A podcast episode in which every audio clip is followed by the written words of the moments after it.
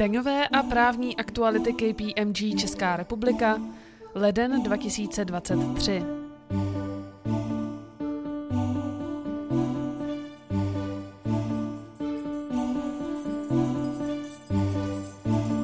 Daňové novinky. S novým rokem přicházejí změny ve zdaňování zaměstnanců a v sociálním a zdravotním pojištění. Zvyšuje se maximální vyměřovací základ pro odvod pojistného na sociální zabezpečení a tím i limit, od kterého se mzda daní 23% sazbou daně. Pro mnohé zaměstnavatele bude zajímavá možnost slevy na odvodech za takzvané ohrožené zaměstnance. A téměř po 20 letech se významně zvyšuje limit příjmů rozhodných pro vznik povinnosti podat přiznání k dani z příjmů fyzických osob. Nový zákon o účetnictví získal jasné obrysy. Slibuje snížit administrativní zátěž a přiblížit české účetnictví k mezinárodním standardům. Návrh už prošel vnějším připomínkovým řízením a účinný by měl být od ledna příštího roku. Na jaké změny se máme připravit? Norma počítá s možností používat mezinárodní účetní standard. Zavádí například nový institut funkční měny, což by vedlo k eliminaci kurzových rozdílů účetních jednotek. Plánují se i úpravy kritérií pro povinný audit. Značné zjednodušení by měl zákon přinést neziskovým organizacím nebo fyzickým osobám. Zahraniční pobočky zahraničních entit by nově neměly být považovány za účetní jednotky.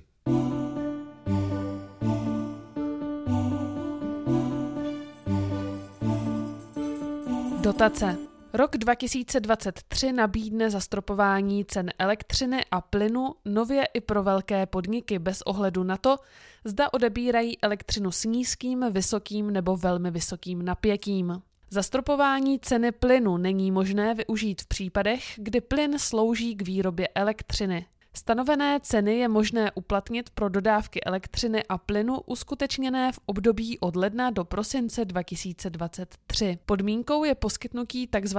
prohlášení zákazníka, které podnik předloží svému dodavateli. Společnosti, které budou chtít nakupovat energie za zastropované ceny již v lednu, musí prohlášení dodavateli poskytnout už do 15. ledna.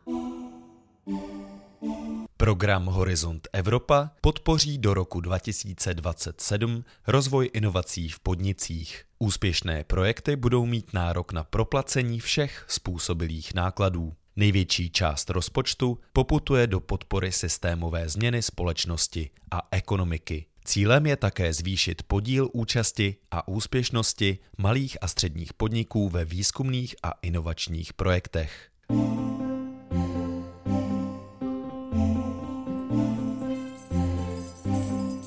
Tipy a triky. Jak se můžete bránit proti rozhodnutí finanční zprávy? V okamžiku, kdy odvolací finanční ředitelství zamítne vaše odvolání proti doměření daně, máte stále možnost výsledek zvrátit. Jako daňový subjekt můžete rozhodnutí finanční zprávy napadnout žalobou u soudu. Na podání žaloby správní soudní řád stanoví lhůtu v délce dvou měsíců od doručení rozhodnutí o odvolání. Při rozhodování o tom, jestli žalobu podat nebo ne, byste měli zvážit řadu faktorů, jako pravděpodobnost úspěchu, předchozí rozhodovací praxi soudů, finanční a časovou náročnost sporu nebo závažnost doměrku.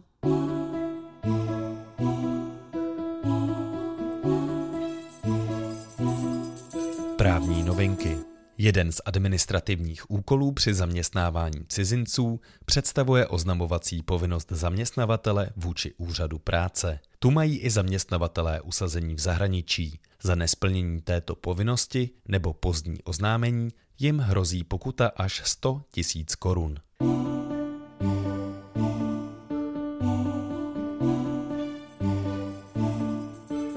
Ze světa.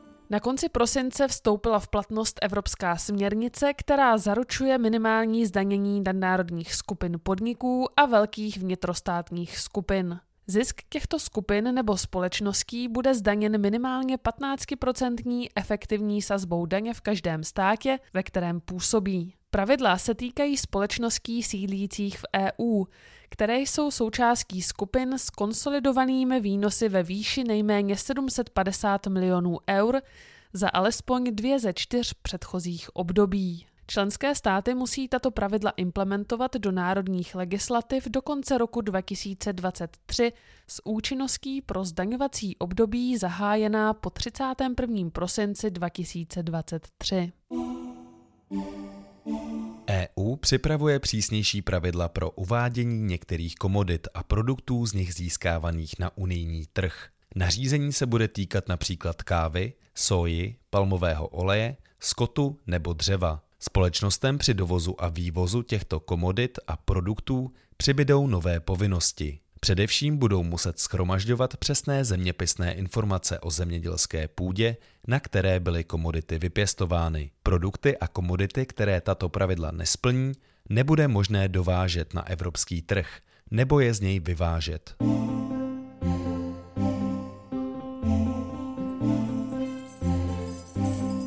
Z judikatury.